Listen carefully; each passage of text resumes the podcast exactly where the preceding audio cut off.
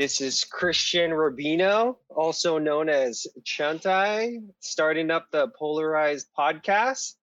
Uh, it's been a, almost a year since I'm I've, I've been here, but I'm happy to be back. So for those of you first time listeners, uh, Polarized, it's a podcast created by two gentlemen. I'll be introducing them in a moment. Um, focused on polarizing movies, polarizing in a sense of critics versus the moviegoers.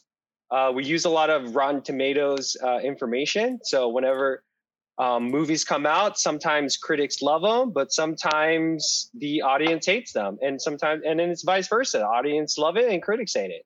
And we're here to chime in and talk about these movies because movie lovers we are. Uh, to the first person I'm going to be introducing, his name is Stables, a Brandon Stables, a Bang Bang. Brandon, can you introduce yourself, sir? Oh, wow. Wow, wow, wow, wow, wow, wow. Thank you, Christian. Oh, what a delight, man. It's, yeah, me and James have been doing this for a minute. And to get introduced and, yeah, just for us to get introduced, it really, it, yeah, it's such a wonderful experience. Thank you. yeah, no worries. Yeah, I guess uh, I'm, I'm uh, hopefully listeners stay tuned yeah. How, uh, it, it felt you, great. I, I just feel? didn't want to scare any scare anyone thinking who's that? Who the heck is this guy? where, but, you, but you know what, Christian? That's what this month's all about, baby. It's about spooky, scary stuff. If spooky, you if you're stuff. if you're scaring them, you're doing it right. Perfect. That's what Spooktober's all about, baby. Yeah, Spooktober. And to, to kick off more Spooktober, I want to introduce Mr. James Jamestopher. James Lindsay. James. Hello, hello. Uh, well, welcome to Christian taking over the podcast. I love. I'm so happy right now. This is like this is like a dream takeover. dream come true because I sometimes on this podcast am referred to as the forever guest. I never have felt more like a guest than right now because I feel like I'm the belle of the ball, getting introduced last. I'm the closer, you know, it's just how I'm looking at it. And I appreciate the the build up to finally get to the James show. No, I, I take that back. It's the it's the Christian show. And and I and I'm glad that uh dude, that was that was I think you're a pro. I think you're a natural. I think yeah. it's been a sin that you haven't come back sooner. And I think it's possible that Brandini has just frozen. oh, he's out. Oh, he he's might out. be back. Oh. oh, he's coming back. He's on the phone. Whoa, he's on his phone. I'm on my phone. My computer. I don't know what's going on, but I I can't miss this. I can't miss this Christian intro episode. This so is amazing. I, you I you jumped immediately on your phone. That was quick. Yeah, I wanted to get right back on there. I don't know what, the, deal is, but yeah, I don't. I want. I want in on this, and I don't want to. Yeah, this oh, is I like the away. most unorthodox introduction to the podcast that we've had, but yet I feel like it's working really well. I think so too. I, I think it's, it's working really well. I, yeah, I think it's it's so, uh it's thrilling. Yeah, we're, I'm on the edge of my having, seat. We're having technical difficulties in San Diego. Um, and uh, that's a really big topic of tonight. We're having a lot of issues in San Diego. Uh, yeah. Uh, switching over to our movie Paranormal Activity. Wait a minute, Christian. Original. What day is it?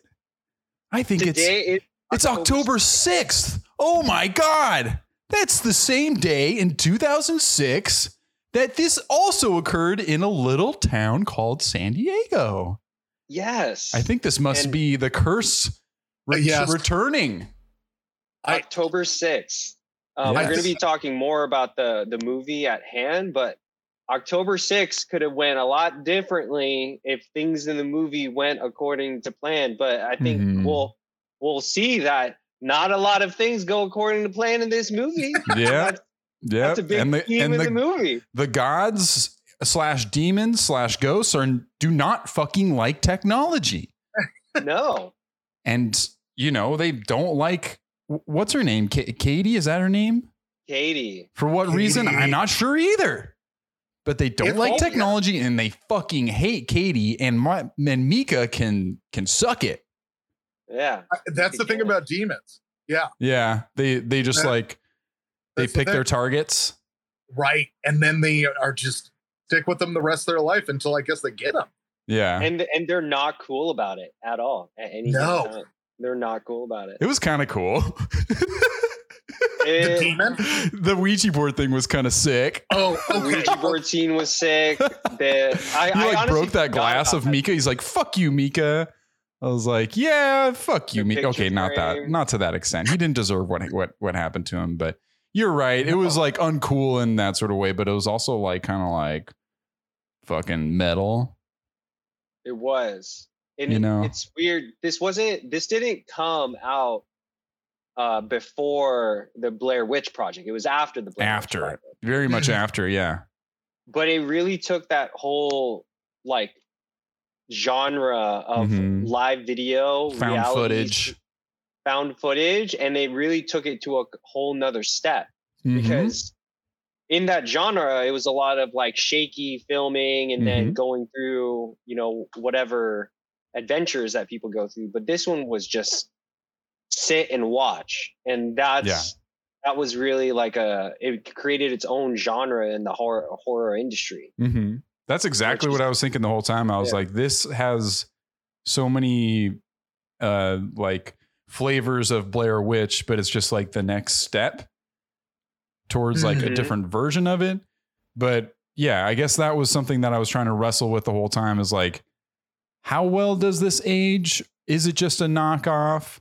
Like, is it doing enough original stuff like to warrant it being like its own thing? I mean, it spawns a lot of other movies like it, the same way that Blair Witch spawned Bar- Paranormal Activity. But I was just trying to, I was trying to question like how well, yeah, everything like aged, I guess, because there's other movies that that came out the same time, around the same time was uh Cloverfield. Did you ever see that one? i did see cloverfield i very much enjoyed cloverfield Mm-hmm. You like Cloverfield? um I, I enjoyed it it definitely was hard to watch in a sense of like the shakiness of it mm-hmm. But I, I like the idea of Cloverfield. Mm-hmm. And I thought that if they did a little bit of more of a better job, it would have had more or a sequel, or they would have continued it. Well, they did. They have two other movies that aren't really like sequels, but they're like Yeah. outside. They're, like in the universe, but they're like They're in the universe. parallel. Yeah, I really like 10 Cloverfield Lane. I thought that one was really great, but it's a completely different kind of movie. Different kind of movie. Yeah, and I never saw a paradox or, or whatever it is, but I did. yeah. Oh, Yeah, that's an interesting it's- way to do a franchise. Yeah, right. It's more disparate. It's a like an anthology, right? Like kind of Yeah. like true, true detective, if you will. Um, Yeah, and then this one is they're- they're franchised as well. Universe, but they're not. Yeah. connected. hmm well, the thing too, like, yes, this is a for sure becomes a franchise. I think they made like five of them or something like that. But I think with this movie, it has even more of an impact um, because this is the start of Blumhouse. And Blumhouse is now a really huge deal when it comes to uh, producing horror movies. And then just uh, they produce a lot of different, a lot of movies. And their whole thing is about producing a lot of movies. And then um, at a low budget, and then some will uh, make their money back and others won't. But it's Yeah. a it's more of a numbers game. Is that has been their approach. And in the horror genre, it obviously uh, excels because horror still is a is a genre where people are going to the theaters. I mean, something that was recently uh, circling around is people talking about how unsuccessful Bros is, and um, it's just it's you know it's one of those things to heart. Like you can argue definitely uh, a couple different facts about why the movie Bros with Billy Eichner is like bombed at the theater, but I mean, I think just simply put is that uh, people don't really feel the need or desire to go to a movie theater to go see a comedy um you know which is a yeah. The romantic in me is it's like that's a bummer because laughter right? Being surrounding yourself in laughter is a very therapeutic and healthy thing. And we just become more distant from each other because we're not laughing together we're laughing separately.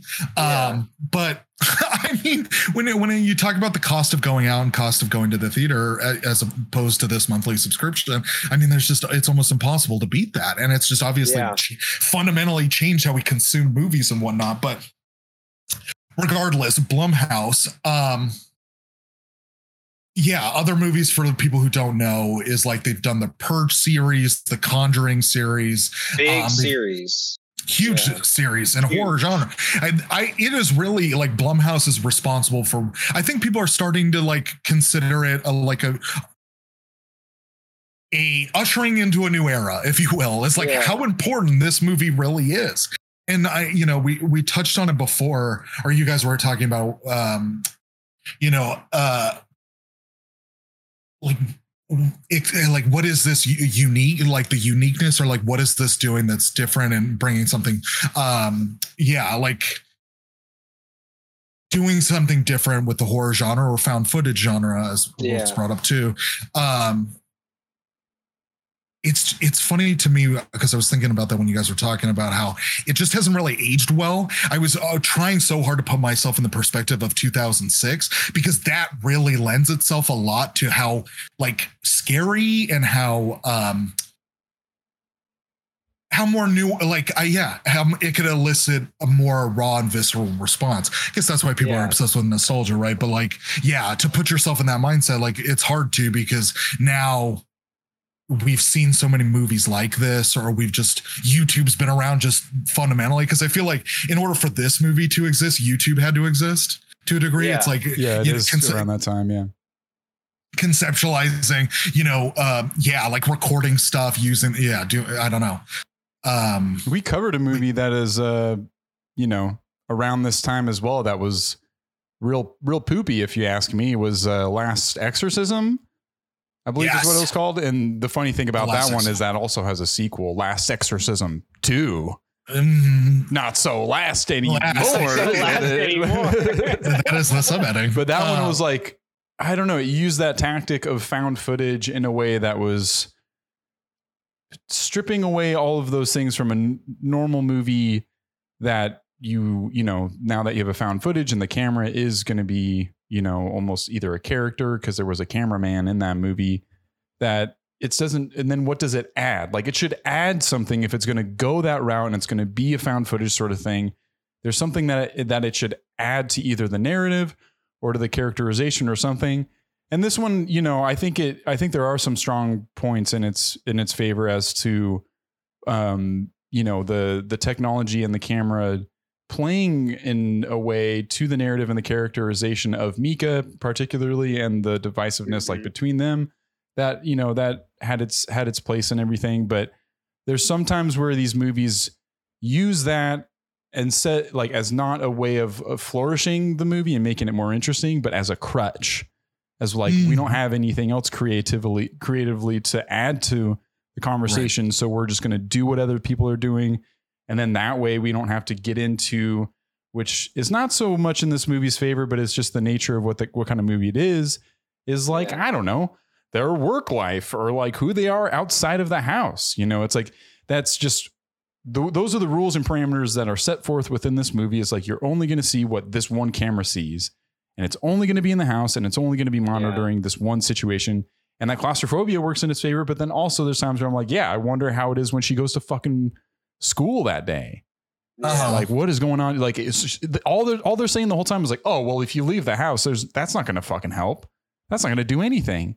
It's like, so what does she do when she goes to school? She just like has a fucking freak out in the middle of class because it follows her all the way there, you know. And that's you don't have to think so hard about that. This is this comes across as almost like a like a really well done like student film or something too, which is the Jason Blum of of it all and uh, how he's able to make these horror movies that are so dependent upon a concept that will make something thrive regardless of what the um the budget is. But uh yeah i don't know. What is there do you guys have any feelings on um like not leaving the like, house?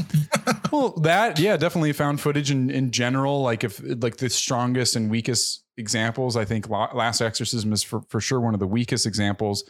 Cloverfield yeah. is a i think a classic polarizing movie. I don't know if the scores reflect yeah.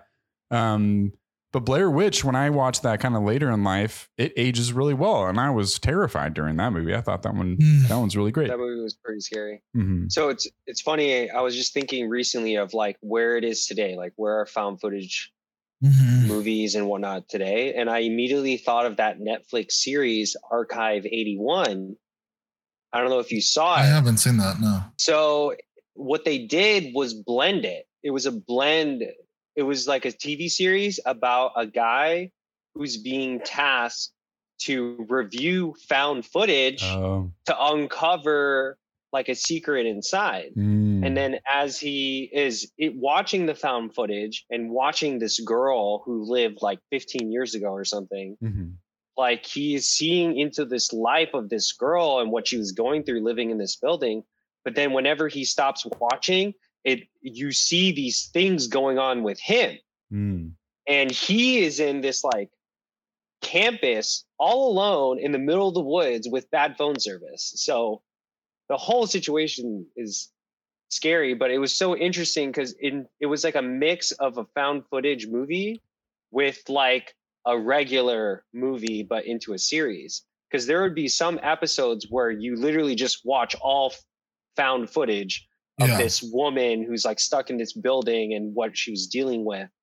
Hmm. Uh, But that's and, what- like that's- the- but- yeah. I think that's like a great example, and you bringing up that show, and I haven't Mhm. seen it, but that's where something like found footage, I think, will be relegated to, is where Yeah. instead of that being the thing of like this is a found footage movie, and that's the whole Mhm. conceit of it, I think it's going to be more of like, yeah, a flourish in a certain part of the movie or or show, or relegated to a certain part of it, not the whole thing, because the whole thing it does get, I think, kind of exhausting at this at this point in time. It does. Hmm. He even reviews his own footage and videos himself reviewing his own found Oh, footage. so voyeuristic to himself. Yeah, and it's crazy. Like I like to watch my. I'm gonna set up a video camera and watch myself shower. Shower. yeah, and then jerk off to it later. God, I'm I so would- hot. and then take I that wouldn't have put it past too. with Micah or whatever. I would not have put it past them. Micah, Yeah, yeah, let's he's- let's he's- talk about these he's people. into the yeah. There's not many of them. He's he's definitely into the the kinky side of things. It seems like that's almost like what he wants most out of the camera right off the bat is to is to use it for that. He's like like he doesn't Ah. fully believe. I feel like the what's going on with her. He's like not Yeah. really sure. He's kind of like skeptical. I feel like at the beginning he's like, I just want an excuse to get this nice camera so we can videotape each other. Yeah. Yeah. Yeah, that that nice the camera too, because that's really how we start the movie. Mhm. Is her commenting on wow, that, and it is it is kind of funny that whole the, just the concept of it is you were to come home and he has a movie like uh, shooting quality camera. Like what the fuck are you doing? What what is this for? And then yeah to um for his relationship with the camera too is is an Yeah. interesting thing that changes over the course of the movie but Oh, micah and katie uh obviously not you know um this is their first movie i think right i don't i, th- I I think they would both of their first movie or Yeah. first popularized movie.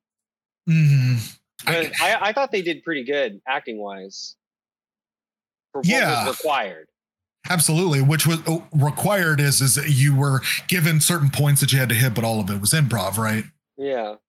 For the most Uh, part. I think so, yeah. But I mean, it's I I was kind of impressed with certain certain moments where you could I don't know, you could almost sense like a they were maybe new newcomers to maybe starring in a in a major motion picture or something like that. But then I thought there were there were moments where some of the things they didn't em, they didn't embrace and make certain choices. But then other times where I'm, I was kind of impressed with how how it was Yeah. how it was done, especially was. Katie. Um, Mhm. And that's both their real Their name, Katie names. Featherston and Micah Sloat. So it must have, yeah, we can just call each other real names. It'll make it easier. Um, I didn't and know I- that. That's I was- crazy. yeah, I, I just saw that They got myself. they but, uh, got paid so little too, and I think Yeah. M- uh, Micah was actually like he was uh, he had done camera work before and he That got a, a part of him getting hired is the fact that he could he could actually direct and hold the Wow. camera I wonder if he got paid to be a cameraman as well. He was really steady too. yeah. yeah totally some drama for it, to yeah. it. Yeah. When you go around corners, I like that. Or he just like you would take the camera and like look around a corner real quick. And I was like, oh yeah, that's that's where the found footage stuff really like comes through. And uh yeah, and Katie, very I, much so I liked her different versions of herself. I thought that was pretty Mm. good. Of like when she reverted to like a childlike kind of dazed version when she sat on Yeah. the swing, Sassed. and then when she uh and then when she was like begging to stay back at the house, she was just kind of like doing this creepy smile and like kind of Yeah. reverted to a childlike thing, and then her kind of demon self, and then I don't know. There's something like believable, like believable about them as as well. I, I don't know. I was I was uh, a little back and forth, but overall I landed that like pretty pretty favor favorably towards towards them. You know, but I know what you mean. I- where yeah, I- I don't know them, and uh, this is probably one of their their first things. Yeah. I mean, it's refreshing though to see normal looking people in the, as the stars of the movie. Yeah, That's always that's something we For get sure. very little of. Usually, everybody's very good looking, and um, Yeah. yeah. and the movies are yeah. Uh, if anything, the doctor the doctor was like, oh, doctor, whatever it was. Uh, yeah, yeah, yeah. He was like Yeah. almost a little out of place because he The was such a good. priest He seemed like such a good actor. I don't know. He seemed like he'd done a lot of work or something. He'd, I he'd ran around the circuit because he came in. obsessed with this guy. I was just like, wow, this guy commands such like a such a gravitas to him. I, I don't you, know. Are, are you talking about the guy who sees ghosts but doesn't fuck with demons? yeah, Yeah. he's like, no, fuck, fuck that demon He's- shit. this is- no, that's oh beyond me. I no, I cannot. I The- can't. I should not even be here right now. He's so I- oh funny. my- I liked it- him. I was dying during that part where he's like, I can't even. it- I can't just look at me you. being here is a bad is is a is. I was like, why, why hasn't this ever been sent to me as like a GIF or a meme? Like this is so fun. He like literally just walks in and they're just in the foyer right by the door, and immediately he's like, yeah, so I should not be here. Okay, I, you know, I I have to go, and it's like, yeah, and just meme it with like me when me when I said I would just show up to the party or whatever. Yeah. I would just stop by. and then he he even said it like, "Trust me, you don't want me here. I'm making things. I'm making it work as we speak. I am making. Well, should we leave? Uh, yeah, leaving wouldn't help. Uh, okay, bye. okay, so uh, Mark Fredericks, the um, the psychologist, obsessed with him because yeah, his performance is so fun. I he really just yeah. Having an expert, just also like having an, another person that's not the couple. Right? yeah, that 'Cause was that- nice. that I would be really something wanted against- that other doctor to show up too. Oh my god, me too. The demonologist. What does that mm-hmm. guy look like? Come Oh, on. Yeah, I want to see him. But the day they try to call him out of Oh. the country, oh, of course, Out of the country. of course. Yeah, and then of course. everyone looks at Micah. You're like, we should have gone. I wonder where the most demons are. Do you feel like they're in like Italy or someplace like that? Or the most where? demons. yeah, oh where's man, the most I wonder where like I probably like I was gonna say old places, but everywhere Like is as old as Arabia. anywhere else. It's just a matter of how many people were there at one point. I feel like Mhm. I don't know. China's got a bunch of demons. Like yeah, I don't know. Maybe some Egyptian I Egyptian. Don't know. Oh my god, an Egyptian demon! Could you imagine? Yeah, scary. Imhotep, yeah, I can. They've been around for millennia. Emo. Oh my God, emo Emo tap. tap. Oh, looks on the moon. Oh, looks on the moon. Okay, I so uh, I don't know if The fucking Scorpion King. Oh my based God. On population though, you would think, Yeah, that could be think it's- misleading. That might be misleading. but you're attaching demons to amounts of people Right. versus. I don't what think do- that's- What do they pay? I think it's It could energy. be more of like a cold, yeah, and like N- Nor- like New Orleans and stuff. I mean, it's just like there's- Stonehenge, like Okay. beacons of End of the energy, and they just you know gravitate towards that where like Yeah. Yeah, connection but to that the could- that's- other world. But Brandon, that's more Yes. aliens. Those are ah, yeah, aliens. right. Maybe alien demons. Maybe like alien ghosts reside there, and you get possessed by an alien demon. Oh my god, an alien demon! Isn't that Dude. yeah? Sci- isn't that what Scientologists believe or something? Yeah, whatever. Sorry to offend any Scientologists out there if I'm Oh. wrong. I hope your alien demon gods will forgive me.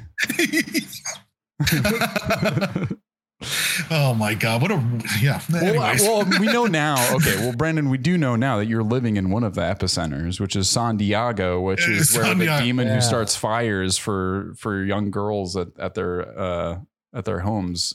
That's where I, mean, I don't know where where did she live before. I'm not sure, but uh, San Diego, he, that's where he is now. He followed her there, so he's looking to maybe uh, I think it's maybe within come the to you realm. next. I think So, uh, that's uh, that was probably the cause of my uh my technical issues was probably the fact that there's a fucking demon in my computer. That's it. You know? Yeah. Don't I fucking talk joke about me. that. Don't talk about it. That's Don't- exactly don't- what Micah did. Was joke about it, you know. Yeah, we should not be joking. Did you Uh, guys, what do you guys think of Micah in I- general? he looked like Freddie Mercury to me. Oh, he looked like the guy who does that catfish show to me. he's like a mix of both. Honestly, he's a mix of both. Oh my god, he's the perfect mix of Freddie Freddie Mercury and um, God, what's I his name? What that guy's name is? Oh, From it's Catfish, like yeah. I forget his name. I, he says it every.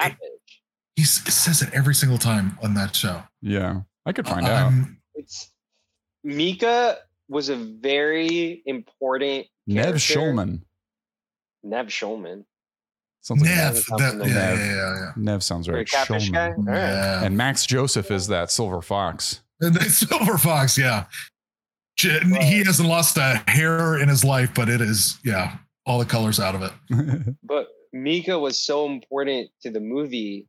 Just as he, so in SNL, every skit has the normal person who acts completely normal and then has the crazy person who's the funny part yeah. of the skit. And it's the reactions of the normal person. The straight so, man is what it's called. Yeah. So Micah, he was like the opposite of that. He was he caused so much friction mm. because of his lack of taking the situation seriously or and mm. his like ego, his ego and like being in control. And there's that scene where he's like, I'm in control, I'm in control. And she was like, No, we're not. You are not in control. mm-hmm. And it, it caused so much friction in the movie. Yeah. Totally. Because there's they needed yeah. drama because that if if there wasn't a conflict with their relationship the movie would be yeah. so so boring right? Because already it's very thin. Like this movie has very little going on it has a lot of really just watching camera footage.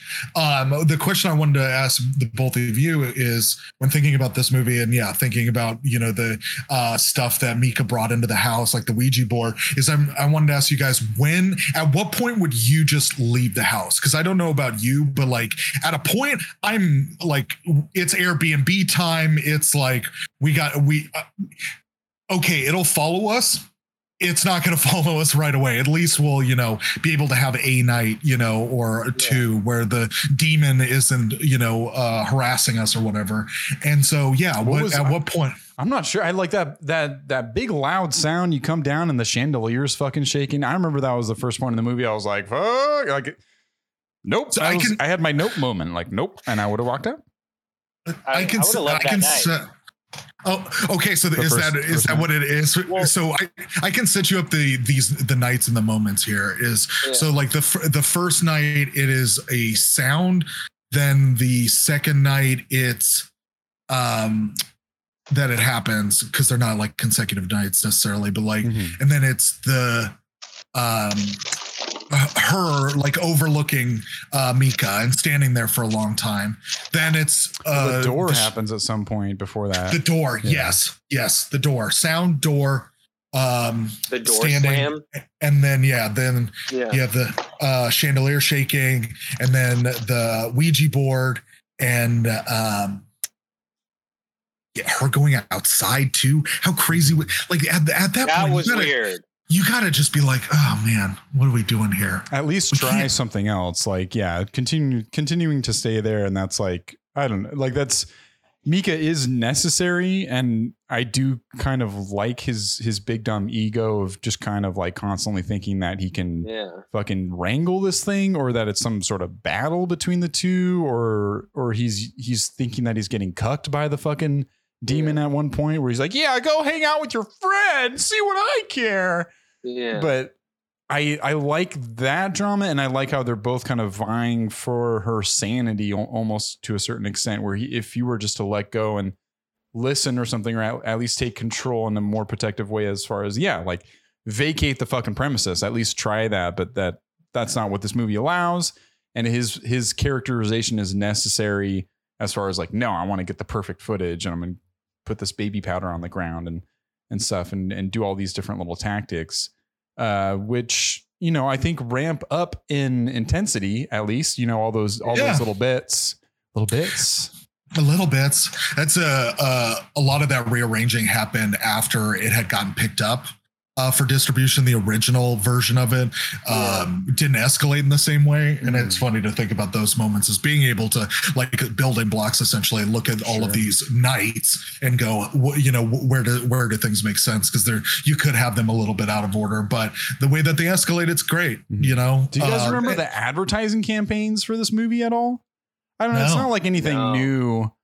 Uh, I think they do it new. I think they do it do it a lot with scary movies now. But I I do remember this the whole thing where they would show video of movie theaters of people yes. reacting. Yes. And I don't think I'd, I don't think I'd seen. I do remember. I don't now. think I'd seen that before Paranormal Activity. I know they do it, and maybe they did it before, but that was my first time seeing it, and it was all in like night vision, mm-hmm. and it was just yeah. people that like were paid to go to screenings or whatever, given free tickets to go to screenings, and just zoom ins on people's faces. They're just throwing popcorn and be like, no, fuck shit. And they're just like freaking out and uh, just being like, oh my God, I got to see that. And if I can be like vulnerable for a second, I, even when I first saw this, I saw this movie in theaters and I was like, not sure if it was real or fake. Like when I first saw it, I was like, right. when I when I first walked in, especially how it presents it, it's like, the movie, movie would like to thank the San Diego Police Department for their cooperation in this movie. And I was like, what the fuck? And I, was, and I just saw the, like, the was this real? Yeah, I saw the movies like it, it was just so cryptic, everything. And even Cloverfield yeah. had such a fucking cryptic, weird sort of advertising thing of like baiting yeah. sort of little snippets of it. And they were really using like online sort of advertising when it was just dead like allocated to like a website or something not social media. It was just like just go on this website and check it out. And that's the I, only little bit of uh little bit that you're gonna that you're gonna get. Um but yeah no I, I just remember walking in and then seeing it. And then even at the end it doesn't even have fucking credits. And it just says like thank you again to the San Diego Police Department. I was like, what the fuck?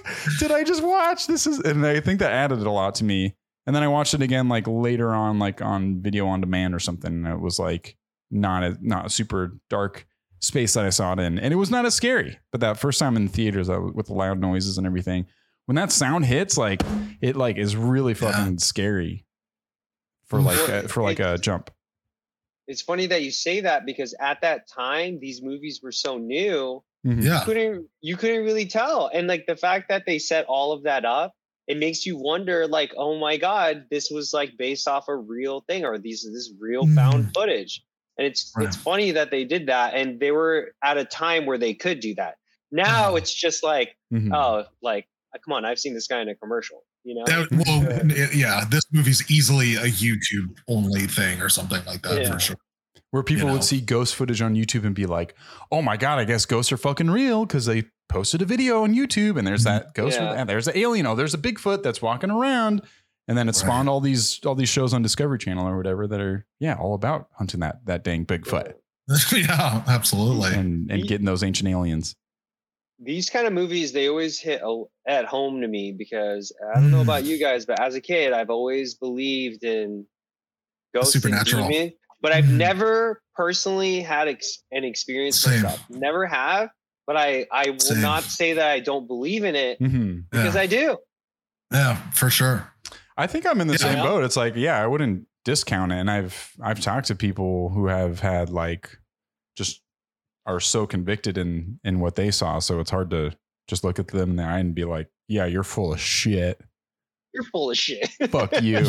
when they're like, you can tell that there was like a harrowing experience, and you're just like, yeah, whatever. You know, it's like, yeah. I, don't, yeah, I don't know. I'm open to it. At least there's got to be like some sort of out of there. Was that? you go to them like, did you ride your unicorn out of there and meet up with the Easter uh, with bunny? The, oh, yeah, the werewolf man. Yeah, what are you, one of those Stranger Things kids come back from the upside down? Yeah, suck my dick. oh, Jesus. That's just a person at Target in your life. oh,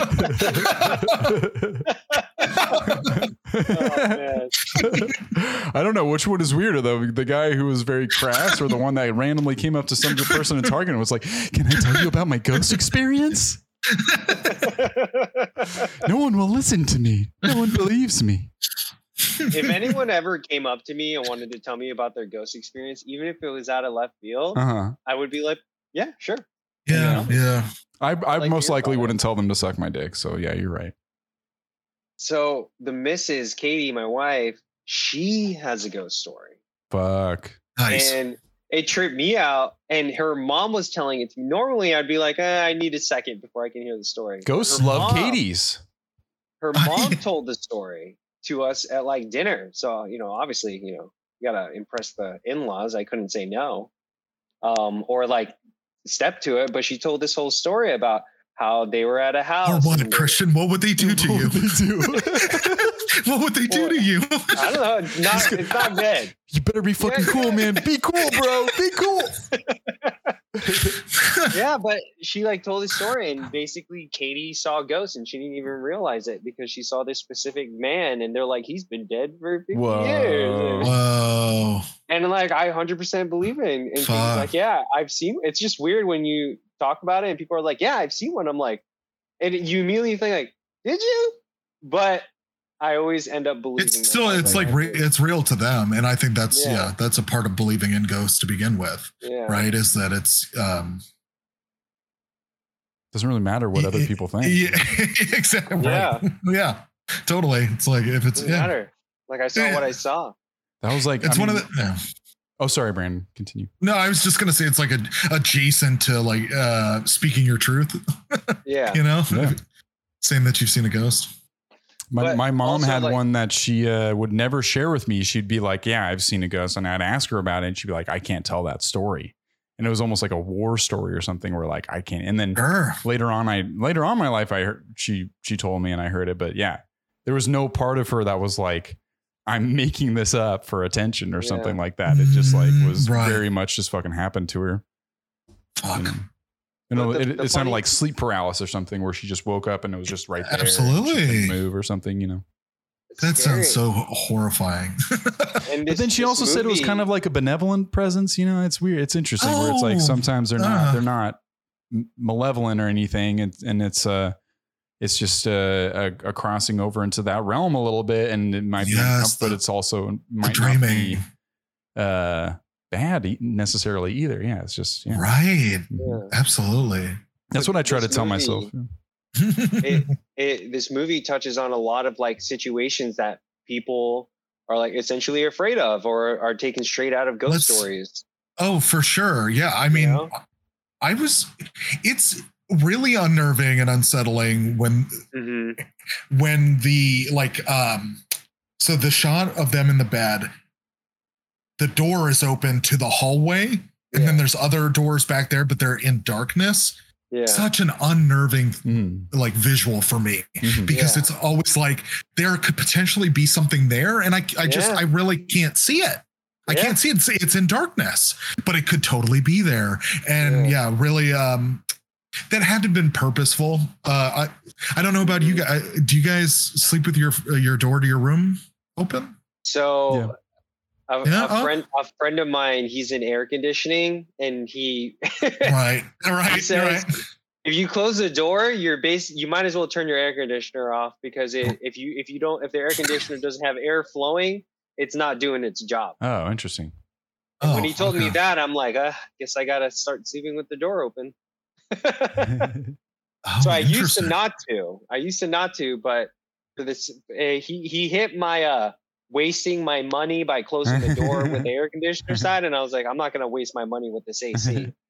In, so. in, terms of the the how they framed like that's really got to be effective in terms of that. that framing is is such like a big part of the of the movie of the mm. bed and them asleep and yeah they, the that's really got to be wide angle wide angle and, and when you're talking about that that hallway I think it is effective and purposeful I wonder how many like what would they scout him however many houses out to figure out which which one they wanted but this one, I was trying to figure out what they liked about it. And yeah, and I think that hallway is nice because you have that light on in the end, you see what's at the end, but it's dark mm-hmm. enough in between that you don't see anything in between really. Yeah. And you just kind of see the end and you see the, like where you are at. And, you know, I'm sure that could be uh, established at a number of locations, but that, it worked for this one. And I, they even spent a good amount of time in that hallway, like right outside the bathroom, even like the yeah. little uh like the attic, attic, thing like they got they made a lot oh of use a lot of use of the space yeah. absolutely when they go down the stairs and it's like there's just a cavernous as you know because lights off in the kitchen there's yeah. your living room there's also like I, I, just i feel so familiar with where everything yeah. is in that house because we yeah. just spent the entire movie in it like I, I feel like i have such a good read on where all the bedrooms and bathrooms mm-hmm. are and all of that stuff it's really fan the yeah, really yeah they establish that fantastic. quick and well and they have a little they have moments at different part of the house everywhere yeah in the kitchen and her friend comes over at least. It's nice to see your friend every once in a while, like an, again another face. How and tall is she though? She's she like pretty tall. She was tall. She yeah. was she was really tall. it was noticeable. I was like, whoa, holy shit. she was tall yet forgettable. Whoa. Okay. I thought really, she was very striking. Uh, I thought she, she had a very interesting look to her. She didn't really have like yeah. a character. She just didn't really do anything. I think Mike. But yeah, she didn't really do anything like as a character. Yeah, no, like, totally. You know, the the other she guy pushed back a little bit, and that was it. Yeah. Yeah, because Micah wanted to bring, yeah, I guess pitch the Ouija board idea. That was the scene yeah. with her, right? Pitch the Ouija board. Um, which man, the Ouija board he got was crazy looking. Mm-hmm. It was like he never said where he borrowed it from either. He's like, I didn't buy it, I borrowed it. what does that mean? what does that mean? I said specifically I wouldn't buy it. It doesn't seem like you have any friends, so I know, right? Yeah, he doesn't have any friends. Mr. Cashnet. yeah, who, who, wouldn't have called one of their friends and be like, "Hey, man, can you just like sleep over one night? Like, just, uh, just you got to see this shit." Like, so all of that is because of you know this how uh cheap this movie was made. This movie was mm-hmm. made for a comedically low amount of money um, yeah. in comparison to any movie that you you know people see.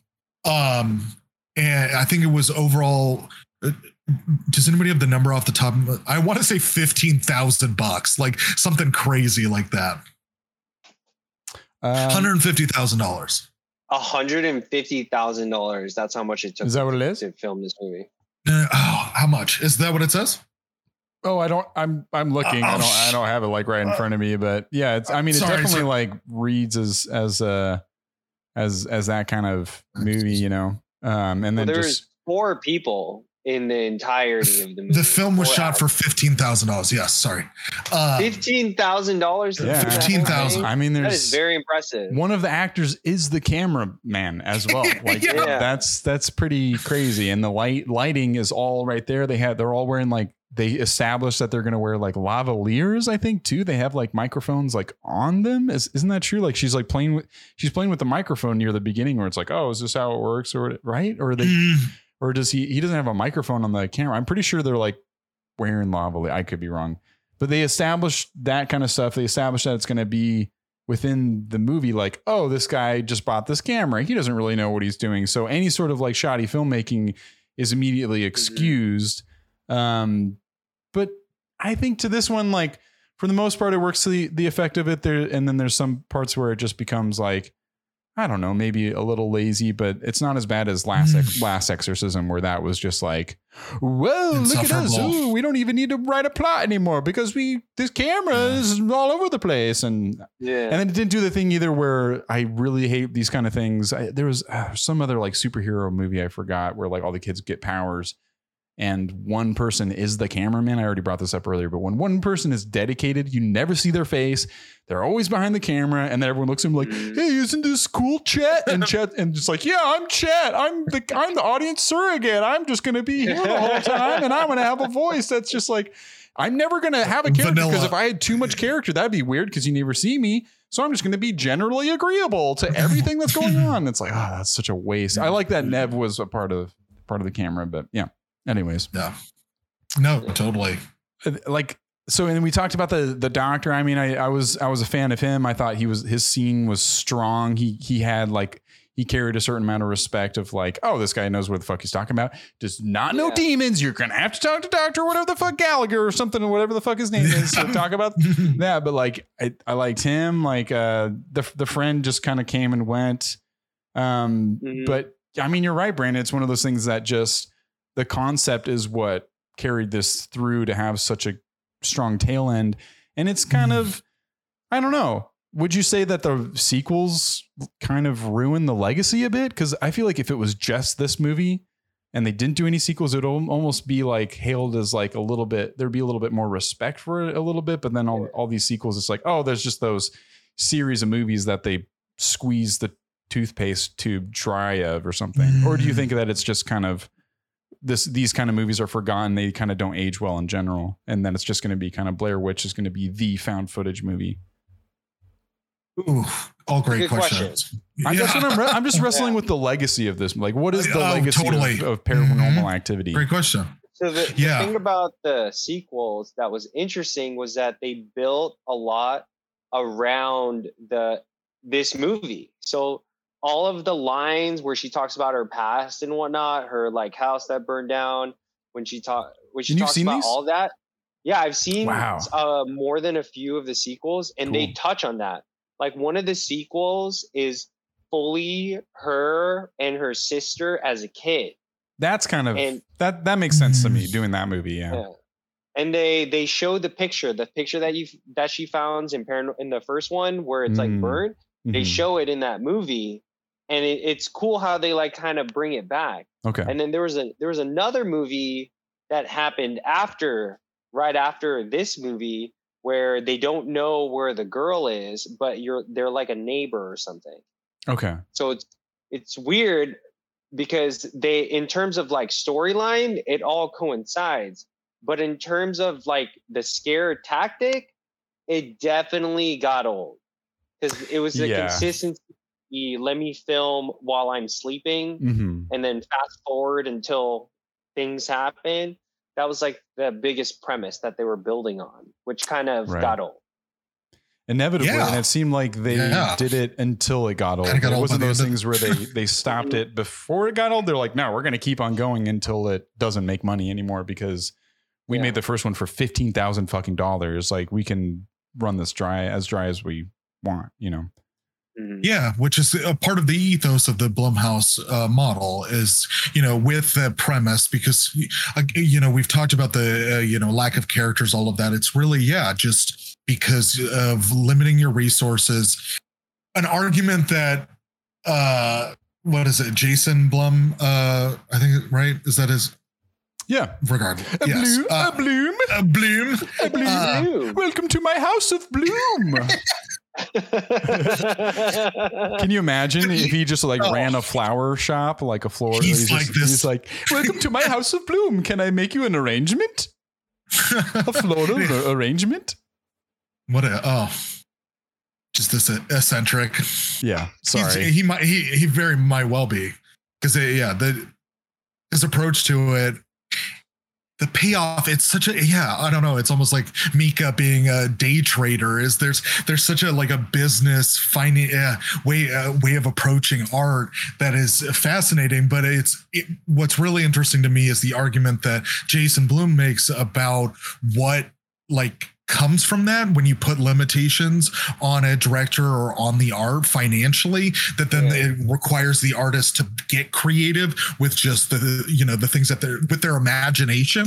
And then there's something magical about that as well. And that's you know uh, it's a really great argument to spend uh, like pay people very little and to spend very little money. Yeah. but you know it's it's it's i don't know. It's an argument that we can all wrestle with at times where you're like oh i you know i can see both sides of the argument why you would approach the you know things like that. Because the sheer amount of movies too that this you know that this production company puts out is astounding in comparison to other uh, you know other production companies right?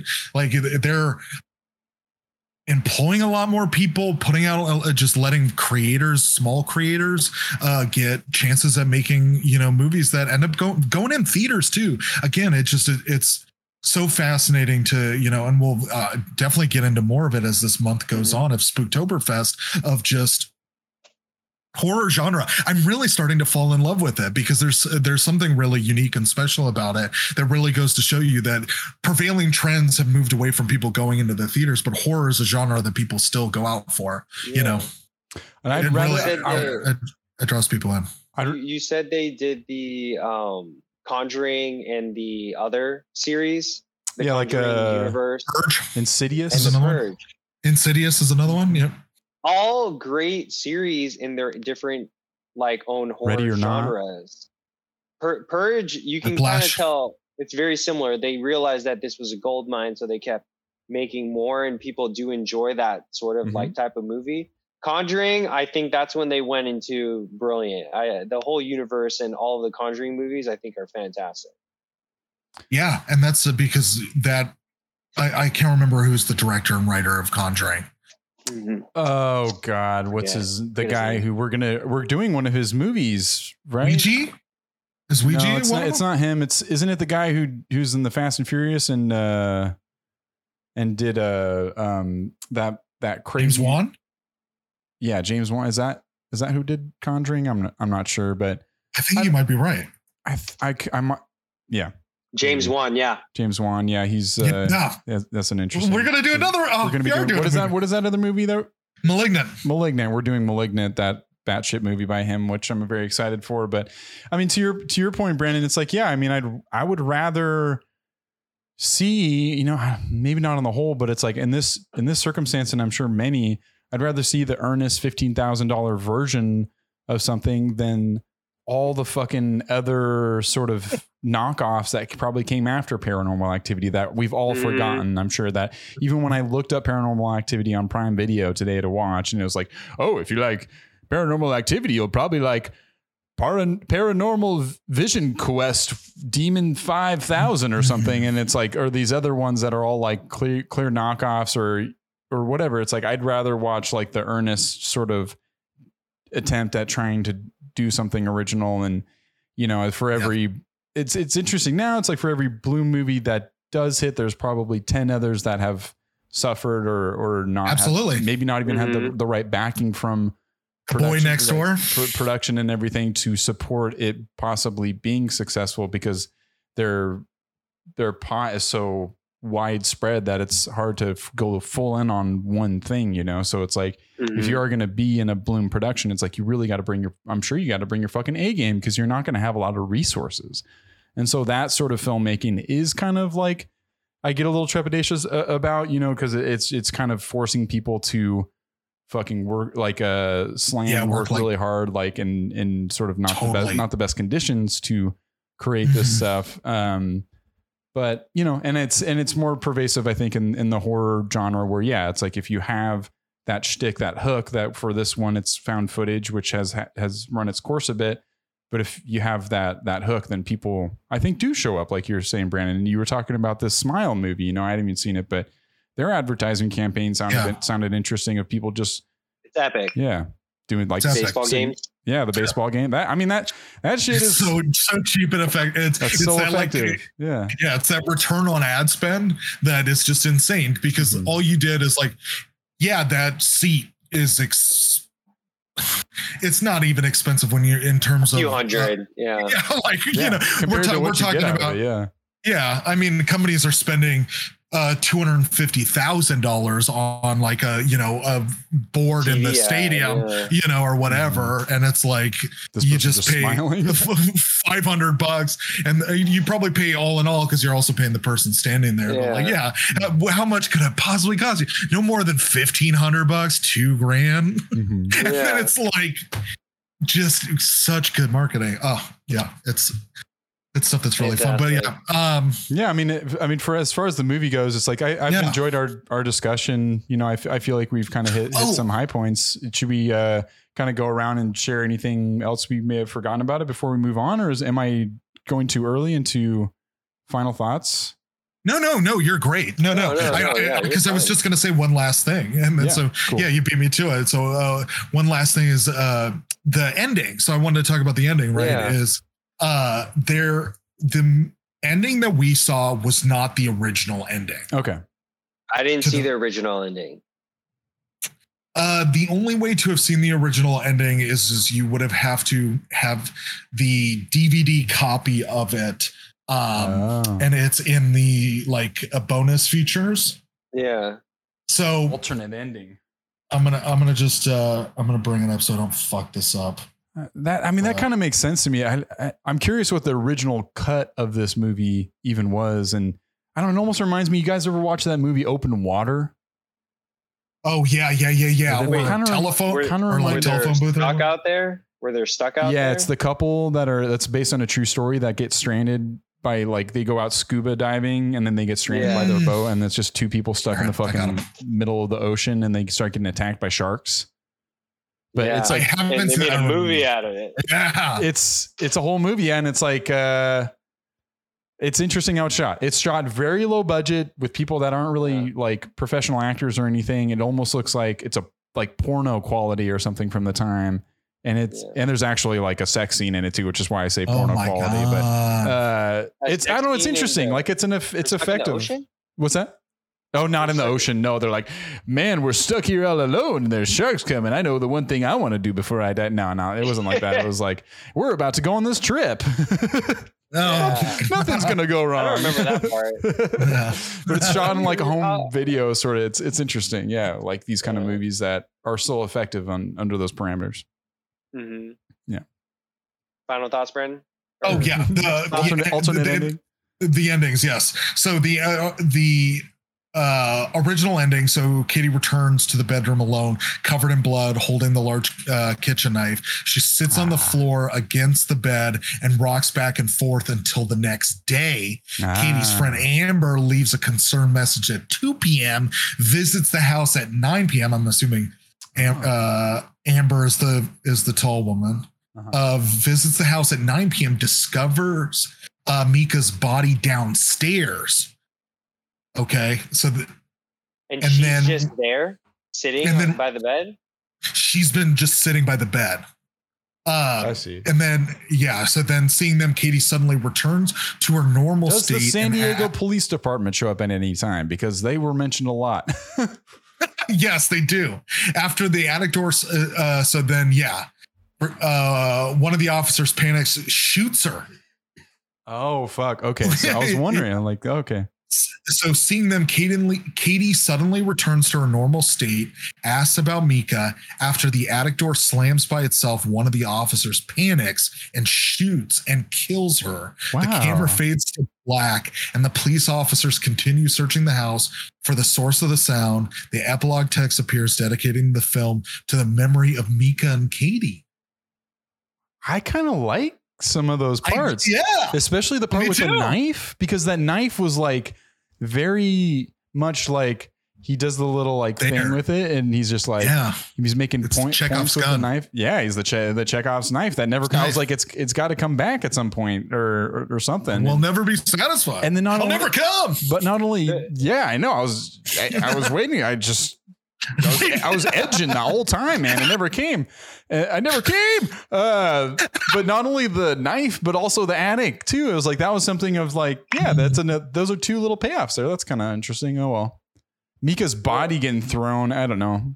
That that was a jump seat jumper in the Mhm. theater. That's true. You did not see that coming because all you heard were steps, and you were waiting to see, and then all of a sudden the body gets thrown. That is like an camera. exclamation point ending, and her like looking down and just and and then you just walk out of the theater like buzzing, like, and everyone's talking to each other. Oh my god, we got to go see it again. Oh my god, I hope they have a second one. We got to find out how them as children and how that house got burned, how to get burned, how to get burned.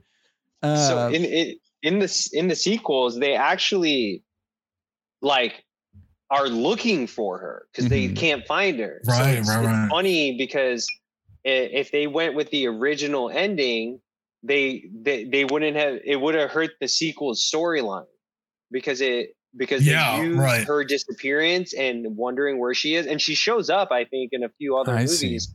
But like, But I think the art suffers. form. oh, Yeah. that's. I think the art suffers though, because I agree with James that the, this original ending was better. There's also even an alternate ending. So a funny thing about this is the movie cost fifteen thousand dollars. Paramount bought it and then wanted to reshoot the ending, Gotcha. add an additional two hundred thousand dollars onto it Oh my god! For that Micah getting Just- thrown, so they did they did two so they did so much well, sense. they- I was like that. so they had the original that was already shot, but then they developed two. So the Yeah. so the original ending was what I just wrote. The alternative alternate ending is this, and I like this even better too. After killing Micah off screen, Katie comes back upstairs alone, like in the original ending. She closes and locks the bedroom door, approaches the camera, promptly slits her own throat before Fuck. collapsing dead, and the scene Oh. fades to black. That's the alternate. Dude, they could have had Yes. both. They could have had her thrown Micah, and then ah, that must have been And what. instead Chris- get her, what- like, but it's like what, him. what Christian is saying so is like, oh, she can, Smelling. Oh, was she licking? she can like. I- I I don't seemed like she was sniffing, like she was about to bite, because she had that bite on her, and the demon was like thinking of biting Oh, him or yeah. eating. I don't know. Since when do But demons like do maybe that? it's like the like what Christian is saying is like they want like oh she can come back in the sequels and then like show up and because she's like off missing somewhere or whatever. But man, her slitting her own man, that is effective. so metal. That That, would be yeah. pretty pretty cool. Um, yeah. I'm I'm into that, but oh well. I'll, I, it, it, it, yeah. oh no! Is there anything? I was gonna say. I was gonna look down at my notes and see if there's anything else that I want to say before we move on. Is there anything else you got, Christian, that you wanted to? Yeah. So it's funny because obviously fifteen thousand dollar movie, very low budget, but one of the things that I liked was the general character build, which was very bare and very simple. But if you the second time around or this time around when I watched it, I really paid attention to like the scenes that they were shooting before the things started happening to kind of understand mm. what they were prepping. Mm, and totally. they really built Micah's character because in the beginning, you know, he's doing this thing, but they keep saying these subtle lines that help show that Micah's immature. Mika, yeah. he's the guy that doesn't believe in this. Or even if you give him all the proof in the world, he doesn't believe in ghosts. Like this is completely against his ideology. And then it shows how uncomfortable he gets throughout the movie, but he still, you never really see him being like, oh shit, demons are real. Like he he never admits it. And there's a there's a few times where you know, him and Katie are fighting, and he says things like, No, I'm in control, I'm in power. And it's crazy because that's a very it's like a common thing in horror movies where you see this this one character who just doesn't believe in it or and whatnot. But his character in this movie was pushed to the limit of like demons are real and he still wouldn't believe it he mm-hmm. still he like knows something's happened he acknowledges that something's happening but he's just like, oh, I got to do my research. There's something going on mm. here. Like there's some kind of like like San Andreas, like you know, Santa Ana winds or some shit that's coming in doing this, and he's like he he, he like refuses. He's too stubborn uh-huh. to believe that ghosts or whatever is real. And there's plenty of people out there who are like that. Yeah. yeah, totally it's I honestly really enjoyed that part of the movie because it shows how successful it is because him acting like that creates got so him much, killed? Huh? Got him killed essentially is the it got him killed but it yeah. created so much friction. he, he you're, like, you're, like, yelling at the screen like no you idiot. Like what are you doing? Like definitely yeah. I, I really a lot of the time i was like go contra- get out of here. he's so contradictory contradictory. I, I really yeah. like, mm-hmm. especially like how much he would always preach of like, oh, I'm protecting you, I'm protecting you, and all yeah. this shit. And then like immediately here's like, or he's so pissed off like he doesn't want this doctor showing up. Like, no, we don't need this he doctor. I can, I can figure it out. I can figure it out. And then he immediately goes and buys a fucking Ouija board, which is the one thing you shouldn't do. And that was just, I don't know. That that that was the one thing he said not borrowed. to do. The other, doctor. I know that that pissed me off. I was the like, you thing. stinker and that being disrespectful to her own wishes of what she wanted and how he wasn't really trying to protect her he's trying to protect his own ego and he was trying to yeah. in, impose and project on onto her like his own wants and needs instead of actually like attuning to the situation's needs of, of what of what uh what needed to happen and how he could actually help and that yeah. was i think yeah, like one of the songs that could have even even been pursued more, where it's like that pursuit could be your downfall and everything, and, and they're uh, them looking for help in all the wrong places, sort of thing. Like, and how inevitable it seemed that it was going to come for her. Which, yeah, like one of our favorites is uh, it follows in that inevitability of something always that dread always coming for you no matter what. It's that kind of yeah. stuff is is really like my my cup of tea since we've kind of been jumping more into these spooky movies. Um, yeah. I think I guess my I looking at some of my notes. I think one of mine was like that fucking website that he found. I don't know. Oh my god! I don't know how he found it, but he's like, yeah, this Diane girl. Like, oh yeah, the 1960s. Here's this one web page that talks all about her, and he's like, I just don't know how he found that web page and why that web page exists the way that it does. But I think they touch on that in the sequels. Oh, really? Someone making that yeah. website page? Well, not even making that website page, but they actually touch on like the actual girl. Right. And oh, it, oh, Diane. It, Ryan. yeah. Diane. Create, yeah, they create continuity. Like gotcha. they create continuity. Like, oh, this is when it switches from her to this little. Oh, so it's and then it switches over to the girl, her as a young girl after Diane. Yeah. Gotcha. Honestly, out of all of them, and this I've is like the episode all, four. I even see, I even saw the the Mexico one, the one in Mexico, which was like oh, a little was scary. The is that the most one? recent one? It, no, it, it was like called the marked ones. I don't oh. think it was oh. the most recent, but one, uh, two, three, four. They've had seven. They've had seven. Really? That many? Yeah. Oh my god! I thought there were only five. I thought that was the most recent one. Oh, whatever, man. They have Paranormal Activity one, two, three, the and then the marked ones, oh. Ghost Dimension. Oh my god, you're right. Ghost Dimension, Next of Kin. It looked like the third one had the most. That was like the prequel. I would, I would be. That was the half, little girls. Half curious about the yeah. prequel one, and just to like at least satiate my curiosity a bit of like, so do they have mm. found footage in that one too? Like, what is that in like the 80s or something? Do they set up like home yeah. videos and shit? They they had I, I forget why they had the video cameras, but it oh, was her and her sister, and it was basically all the stuff like videos. the things she talked about in the movie about like yeah me me and my sister we would see the shadowy figure standing over my bed and she would see it and it would freak us out like they literally had they made that into a movie and it was pretty right. scary uh-huh. and their room was in like this loft uh-huh. so it was like kind of open but it was there and then right at the loft in the corner there was this little door to this like little oh. closet it, it was pretty scary and it was all within the film it was it was yeah. it was good i that seems was, like the perfect perfect direction to to take it, and that's what I'm curious about. Um, I'm not sure what our next movie is, but I know one movie we're we'll be doing this month is that Ouija prequel, and I think that's one that's going to be interesting too to see mm-hmm. how they set up in a very good way.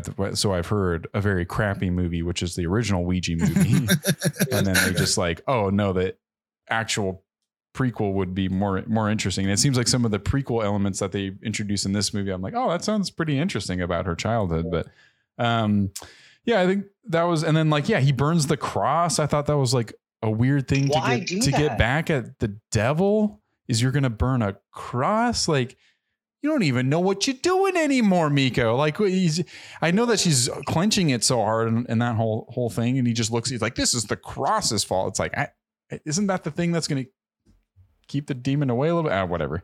Oh, uh, right. Yeah, there was the Monty, Py- Monty Python uh, reference where he, he, was like, "What is your quest? What is your favorite color?" That's pretty much it. I have like, "What is CoinNet?" But who gives a fuck? Um, on his shirt. We yeah. find out that he's a day trader. That's yeah. I mean, mm-hmm. whatever. Uh, I'm gonna go on to uh, something you can do at home.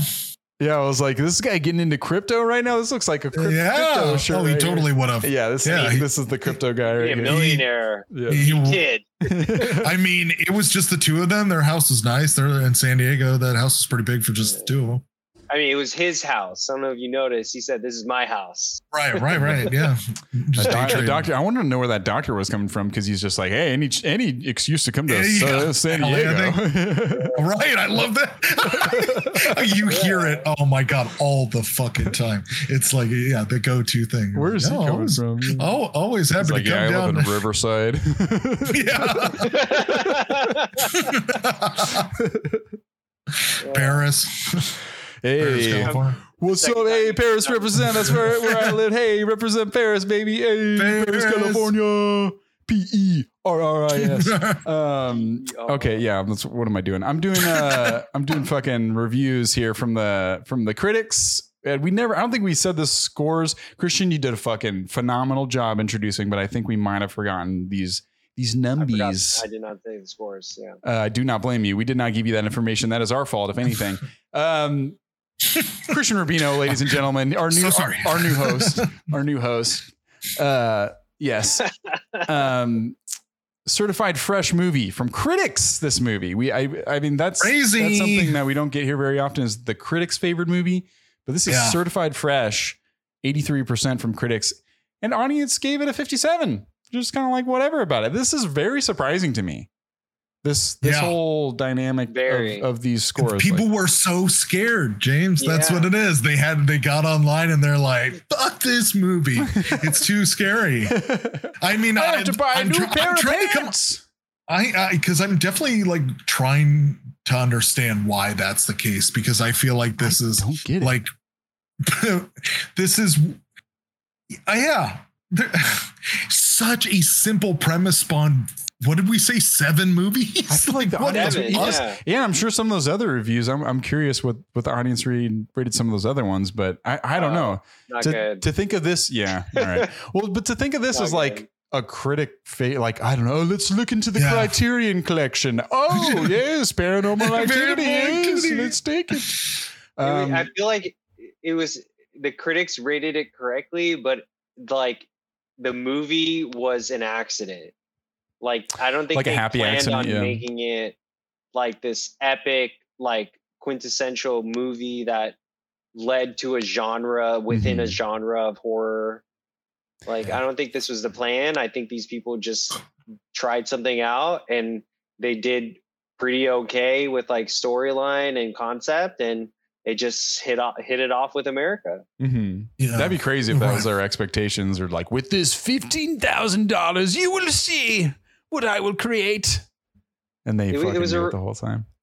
It was around the same time, not too much, too many years after Napoleon Dynamite. I was thinking, also, yeah, I was yeah. thinking about that movie mm-hmm. too. Man, it's it's uh, yeah, that will never cease to happen and never cease to like I don't know. It's it's always fun when those those things kind of drop. Even something like Rocky or something with Sylvester Stallone or some mm. shit. You know, it's like that's those are just the best best kind of stories and the most interesting movies to watch with some of that context. And you know, I think I'm Brandon. I think you came with with some of like more of the the facts of of it all, and I, I appreciate that because that just adds so much to uh the discussion of of figuring out like why it is the way it is and um, there's even a whole documentary, like a 90 minute documentary, which looks like it's, I don't know, it could be kind of up its own ass about the paranormal activity fran- like franchise and all the movies. There's like a documentary about it, but um, I did not take the time to to watch that. So we'll just we'll move on to. You know what's crazy to me is the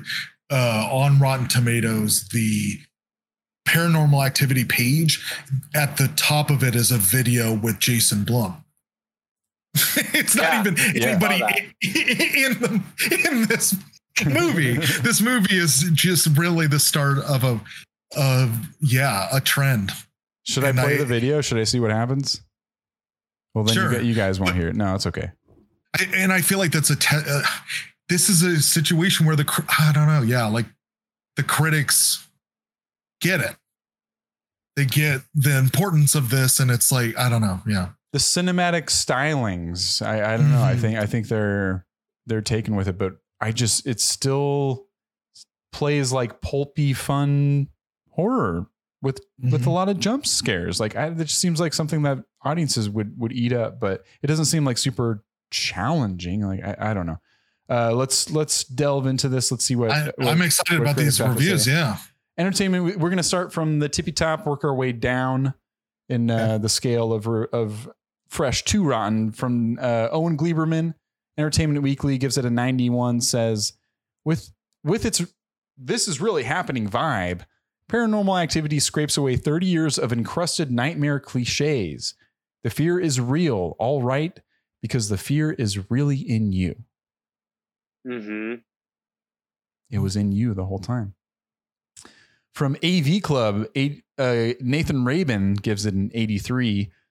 The film loses some of its grimy vers- verisimilitude toward the end, but it's nevertheless a surprisingly effective low budget shocker with a sensibility as current as the latest viral videos. Wow. Yet rooted in the suggestive less is more atmospherics of Val Lewton. I don't know who Val Lewton is, but that that viral video thing, man, that yeah, where it's like people would show me a video and be like, "Oh my god, this alien is in the background of this shot. It's totally proof that aliens exist now." Um, but uh, or remind like War of the Worlds, like where people will like listen to. War of the Worlds on their radios and are like, oh my god, we're really, really getting attacked by aliens. Um, I'll move on from Time magazine. Richard Corliss gives it an eighty. Beyond the viral ingenuity, viral again. Whoa. Beyond the viral ingenuity of the marketing, what's cool about PA is that it's not just a fun thrill ride. It's an instructive artistic experience.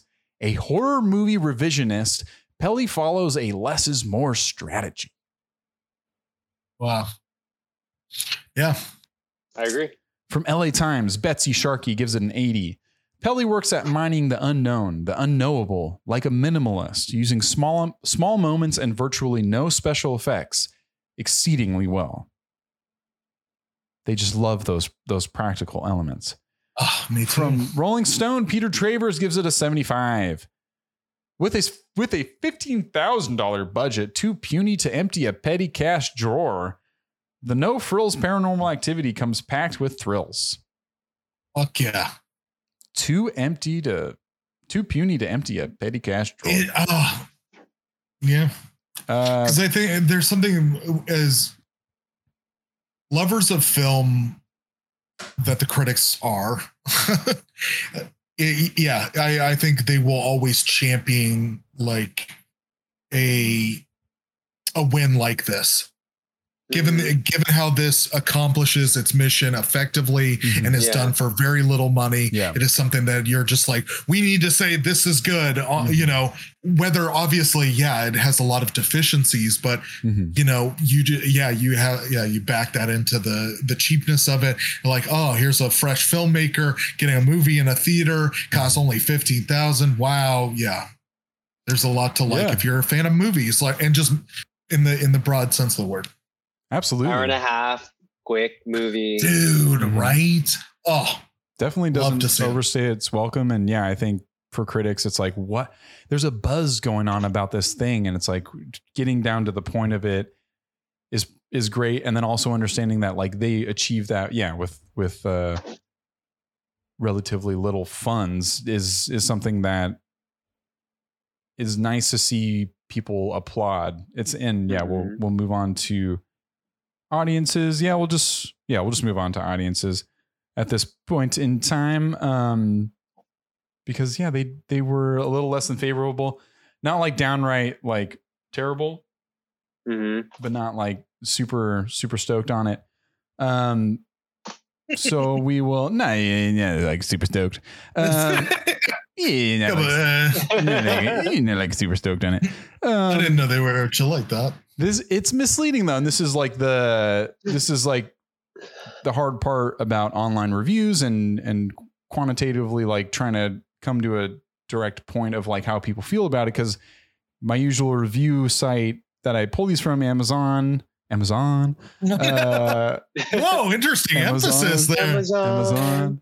Uh, fine tooth comb. Fine tooth comb uh, is a fine tooth comb. Fine tooth comb. Fine tooth comb. Amazon Prime.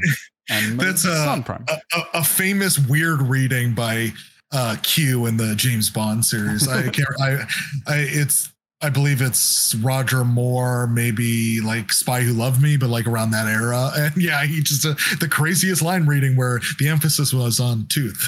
you're like, wait a minute, that changes the whole meaning. Fine tooth comb. So on uh, Amazon Prime, um, they give it a average of 4.4 out of 5 with 6,000 6, ratings. So it's yeah, Rotten Tomatoes is like kind of lower on on the on the totem pole of uh, audience reviews, but I'll, I'll, go through some of their their low reviews here. Um, from John Walzer, gives it a one one star out of five, titled "The only thing that will frighten you is the endless tedium." Goes on to say, horrible and not in a good way. I'm at a loss as to why so many people think this film is great. It is basically a 90 minute home movie, the most boring, god awful, dull home movie I've ever seen. People sleeping, people walking, people talking, endlessly talking, and a 30 second ending from Tales from the Crypt. If Tales had, had had a budget of $1.65, people would give this thing four or five stars, would give five stars to a f- to film of a faucet dripping for 90 minutes. Ooh, he's on fire. Uh, and aside from the glacial pace, the plot has another problem. Our young couple live in a palatial home that apparently has about 65 rooms. I don't know how many bedrooms there were, all of them stuffed with furniture and decorations and other goodies.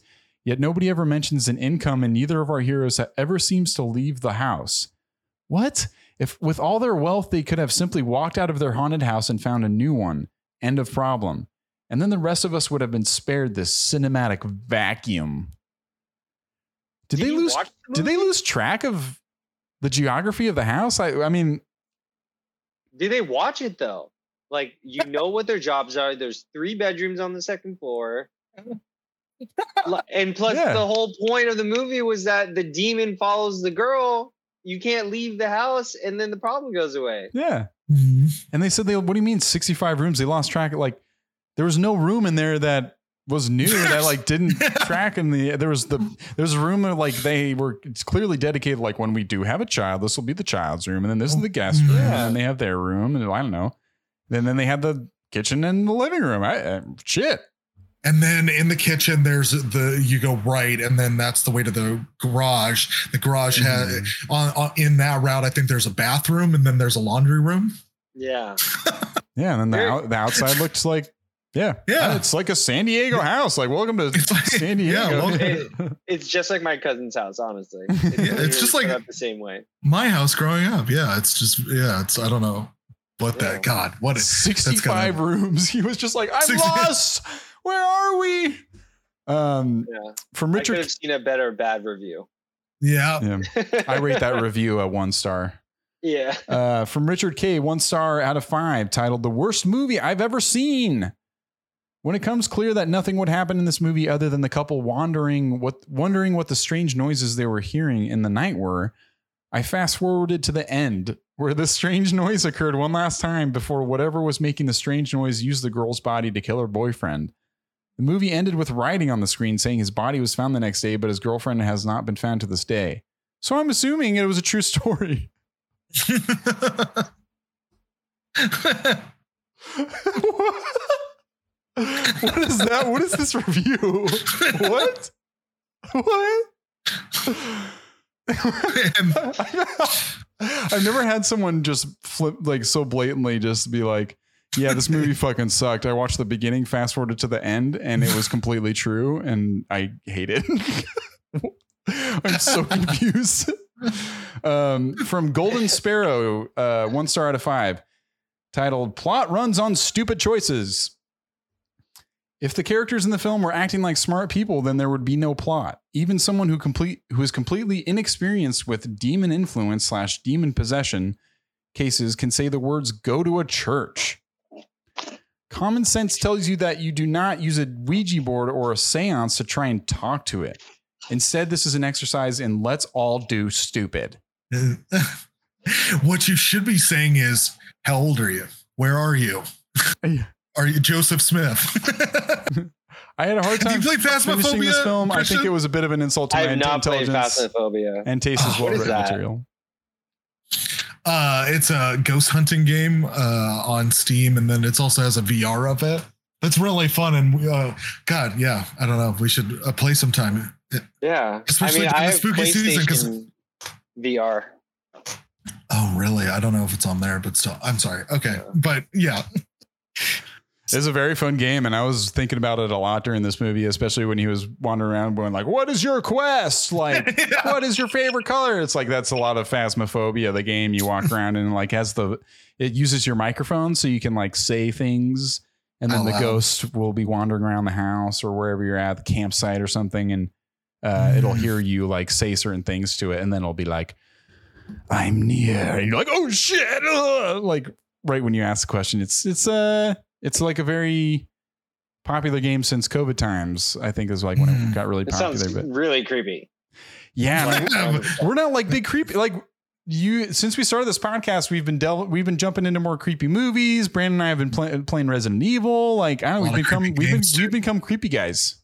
Resident Evil. We're a couple of fucking like, hardcore horror dudes now. You guys have seen it happen in action. Resident yeah. Evil is pretty scary if you play yeah. with like all the lights off and the sound up. It's yeah. pretty scary. Uh, Resident Evil 7 is one of the scariest games ever. That's on my list, man. I'm scared. yeah. Oh, you got to stream that this month. I'll do it. I'll fucking do it. And then Uh, Christian, you got to play some uh, Phasmophobia when you do a stream of that. That's Uh, a that's a great game. I'm game. down to play it. I, hopefully, it's on PlayStation. I, I paid like all this money for this VR thing, and I I play. I think I. It's not did just strictly Spider-Man VR. game, and then I know, but VR is just that, that sounds fun. yeah, I've Yeah, never tried it. VR. Yeah. Probably cool. You can Um, probably hook up your the, your system to the computer. Anyways, sorry. I know. yeah, we're talking, talking plugs and cables. Uh, yeah, I'll do like a, I'll do a couple more. Um, from Blue Tier, one star out of five, titled "Having dealt with the paranormal myself, this movie is absolute garbage." Ooh, slam. Things started happening to me. Things started happening to me and my family from the age of seven. I'll be 58 next month. Anyone not oh, familiar Oh, with different en- entities might think this is worth watching, but dealing with this stuff myself for almost my entire life, this movie is just absolute garbage. This person has lived their whole life with paranormal experience as well. They, were, Wow. they probably went to this movie just like, no, no, wrong, Oh, no, man. no.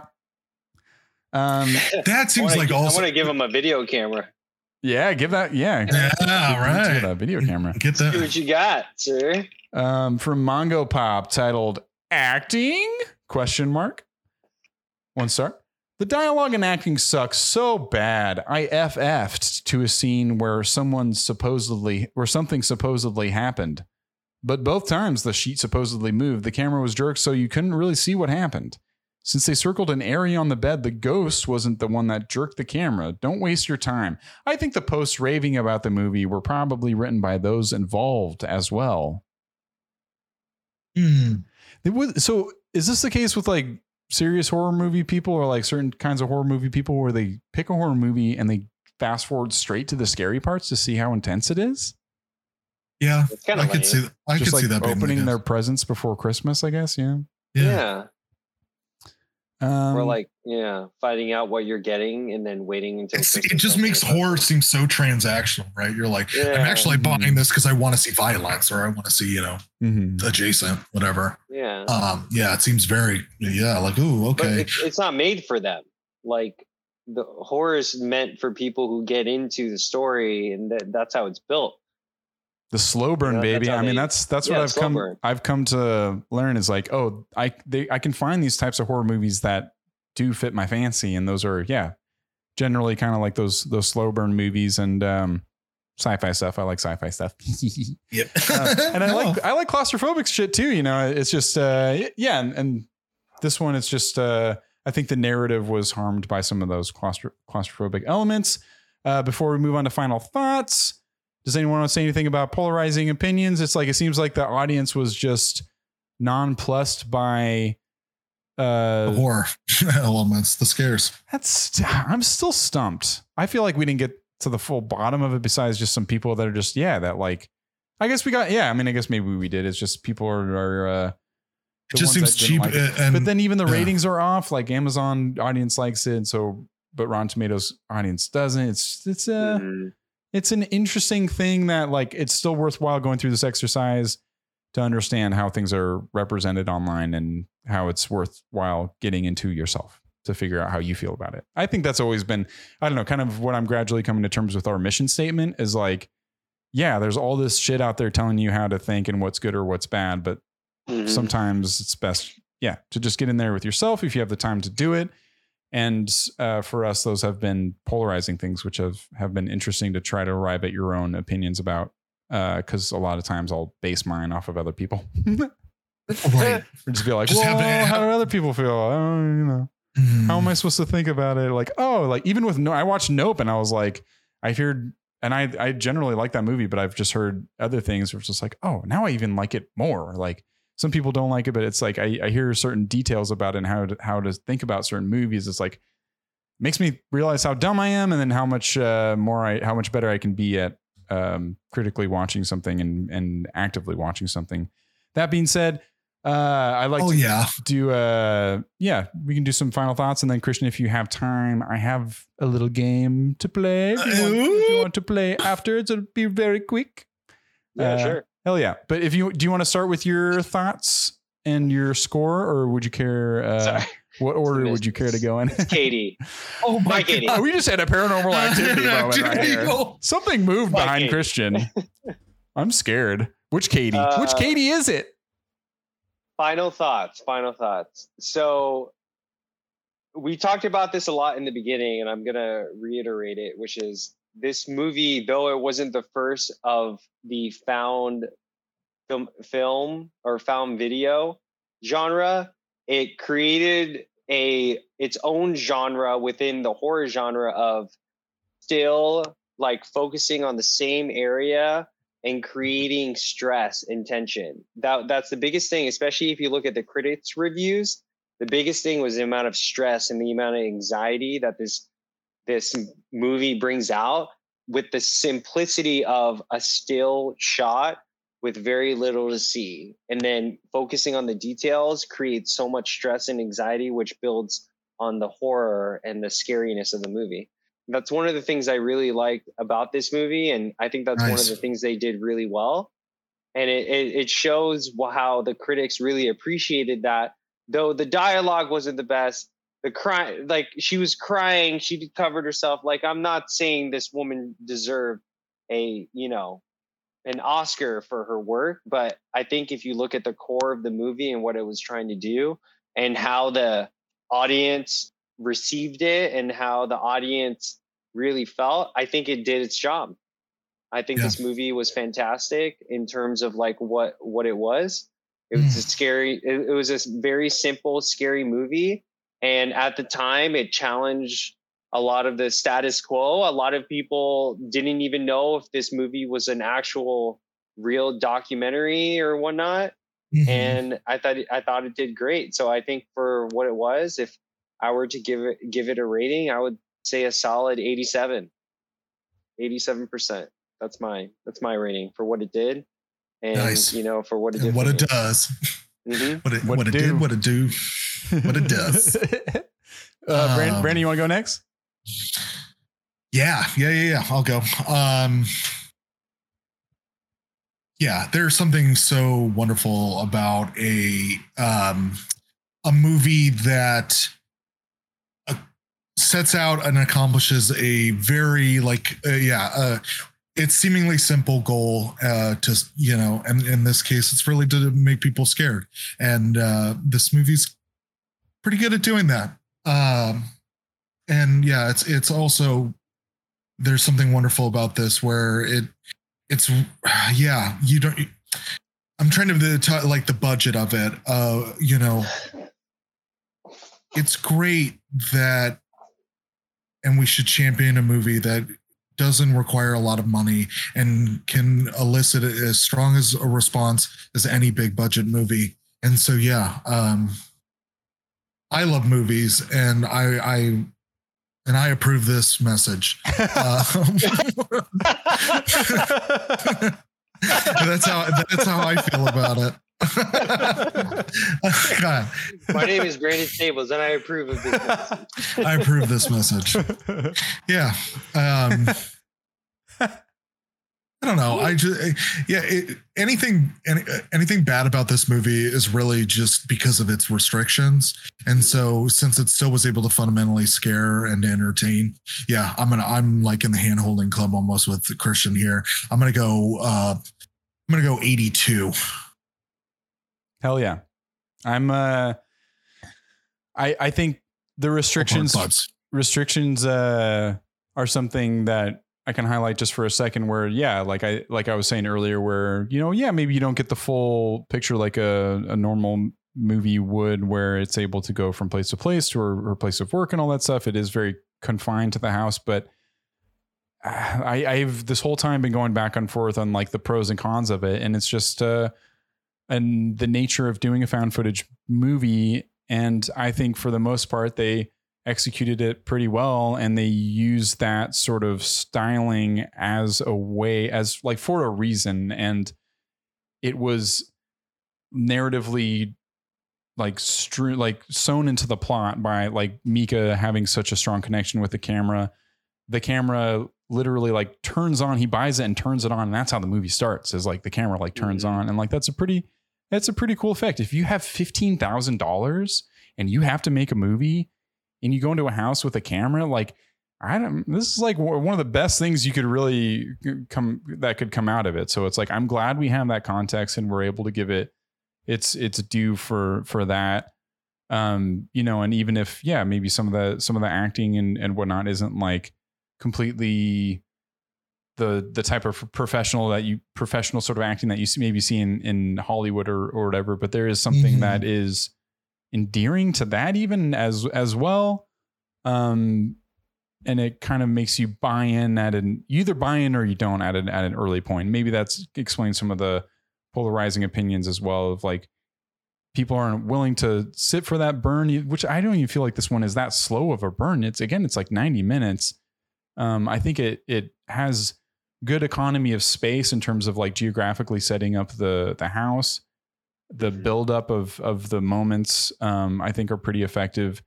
Uh, it is somewhat formulaic in terms of like how it sets those moments up. And yeah, like you were saying, Brandon, you can mix those nights up in any sort of order, and it wouldn't have any effect on like the the narrative plot necessarily. Um, but all that, yeah, all that said, I think it's effective in what I was trying to do. I'm pretty harsh on these found footage things at this this point in my life, especially in terms of like how these things age, and that's what I was criticizing the whole yeah. time of like, does this hold up? I I don't know.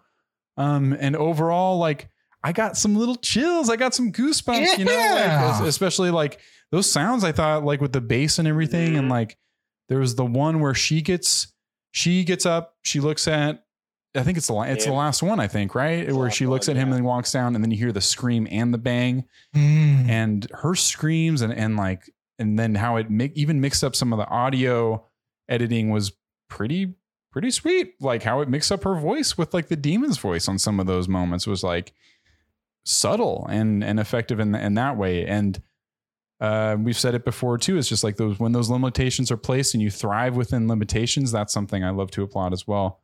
Um, I yeah, I still I I still am, am, am praising praising uh, it a lot. I'll give it a lower than you guys, but still still very favorable, seventy eight percent uh for this movie, and and uh, mm-hmm. I think it it fits within you know like lists of horror movies, you know, whatever whatever it is, like especially if there's like a found footage list of horror, like a best found footage list of horror totally. movie. It's like it, it's earned its place within there, and and to know the story of it is like uh, what horror movies kind of are about. Like, that's what Sam Raimi did with fucking Evil Dead. Is he fucking rented a cabin and made a movie? Mm-hmm. It's like that's what this movie is. They rented a house and they made a fucking movie. Um, so it's uh, it's pretty cool for that. Um, that'll wrap up our discussion of that. You guys want to play a little game? Yeah, baby. I want to play a game. Do you want uh, to play a game? Me, uh, I'll, I'll, be right back. He's back.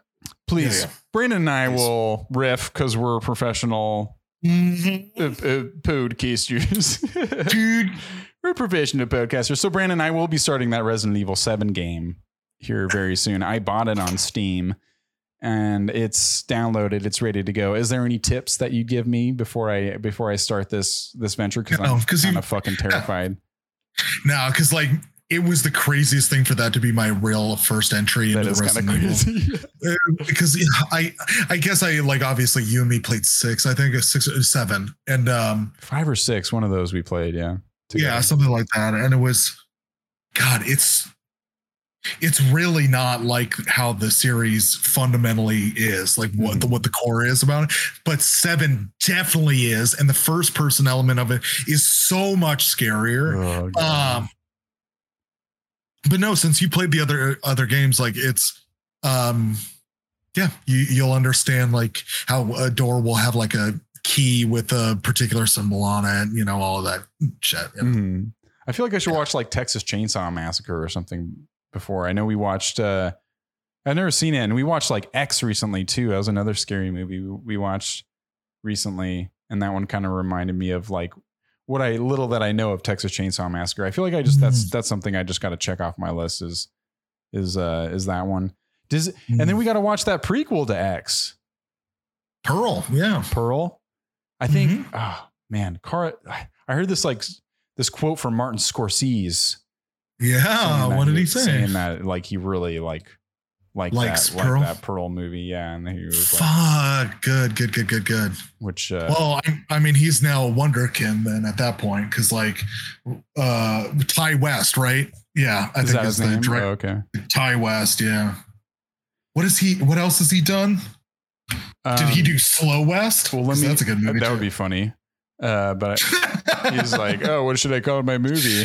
Um, so this article about Scorsese talking about uh, Pearl in a review sent to A24 and published by Slash Film, Scorsese called Pearl a deeply disturbing horror movie that is mesmerizing and wild. West and Goth co wrote the prequel, which world premiered at the Venice Film Festival. Ti West's movies have a kind of energy that is so rare these days. This is Scorsese's quote. Uh, Ti West movies have a kind of energy that is so rare these days, powered by a pure, undiluted love for cinema, Scorsese said.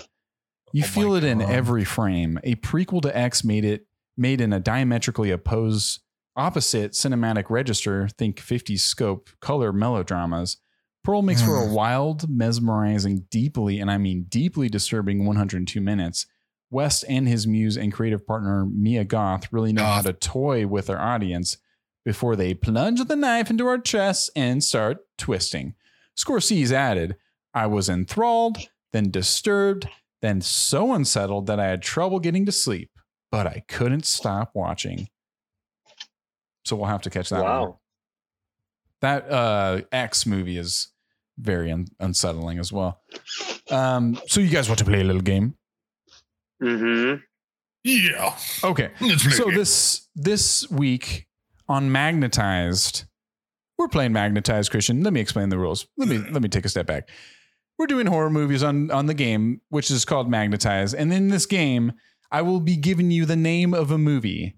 And this movie will have, as opposed to polarized, it will have magnetized ratings where the audience and the critics agree wholeheartedly on the exact same score. And mm-hmm. it's up to you to guess what that score is that they agree on. Does this make sense? It it makes sense. It sounds like a really hard game. Yes. Mm. But there's only two of you, and I will take yeah. whoever's closest. And I have full yeah. faith in you that uh, Christian goes first. Yeah, and Christian goes first on this first one. Okay, so we, will start with a mm-hmm. relatively known movie, and then we'll get weirder from there and yeah. uh, there's no backup movies. You just got to deal with it, even if you don't know the movie this this week. Um, we're starting with to you, Christian. What is the rating of Silence of the Lambs? According to Rotten Tomatoes, that is agreed upon by critics and audiences to be the exact same score. So I'm giving you a number between one and 100. One and 100, and you're trying to get closest to what you think they agree the movie deserves as a rating. 92. 92 from Cristiano Rabino. I'm going to say 95. 95 from Brandon. Ding, ding, ding, ding, ding. We have an exact, exact answer that exactly hit the exact score of the of the movie. It was a 95%. Oh my. And Brandon fucking nailed it you got 95%. So I don't know. That like out the gate, out the gate. I don't know, man. There. That should be like instant win. That's fucking crazy. I will not give you instant win, but no, no, no, no. You you need some you need a some sort of certificate or something. That's crazy. Okay, so that was impressive. That's that kind of blew my mind. I was I'm I'm shook. Uh so we'll move on from that make okay. sure Christian this time you just get the exact same score because that was a really fucking good guess from you. 92, but it just wasn't good. It, it, was a really good guess. Yeah. Yeah. A um, really, really good guess. Because the uh, Silence of the Lambs is a movie where like everybody agrees it's a really, really good movie. Yeah. Fantastic movie. Now I'm just gonna, absolutely fantastic. I'm gonna get more difficult with it. Uh, we're gonna move on to you, Brandini.